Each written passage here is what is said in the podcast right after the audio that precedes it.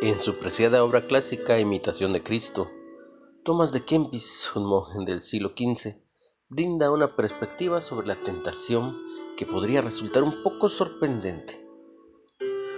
En lugar de enfocarse en el dolor y las dificultades a las que puede llevar la tentación, escribe, las tentaciones son útiles porque pueden hacernos humildes, limpiarnos y enseñarnos. Y explica, la clave para la victoria es la humildad verdadera y la paciencia. Con ellas vencemos al enemigo. Humildad y paciencia. Qué diferente sería mi andar con Cristo si esa fuera mi manera natural de responder a la tentación. La mayoría de las veces reacciono con vergüenza, frustración e intentos impacientes de liberarme de la lucha.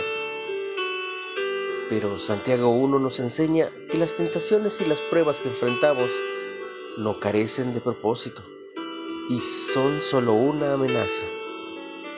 Aunque ceder a la tentación trae dolor y devastación, cuando acudimos a Dios con corazones humildes, Él nos da todo abundantemente y sin reproche. Mediante su poder en nosotros, las pruebas y las luchas para resistir el pecado producen paciencia para que seamos perfectos y cabales sin que nos falte cosa alguna. Aunque la tentación, los brazos de amor de Dios nos dan paz y reposo. Dios te necesito, solo no puedo. ¿Cómo podrían la humildad y la paciencia modificar tu respuesta a una tentación o lucha que enfrentas?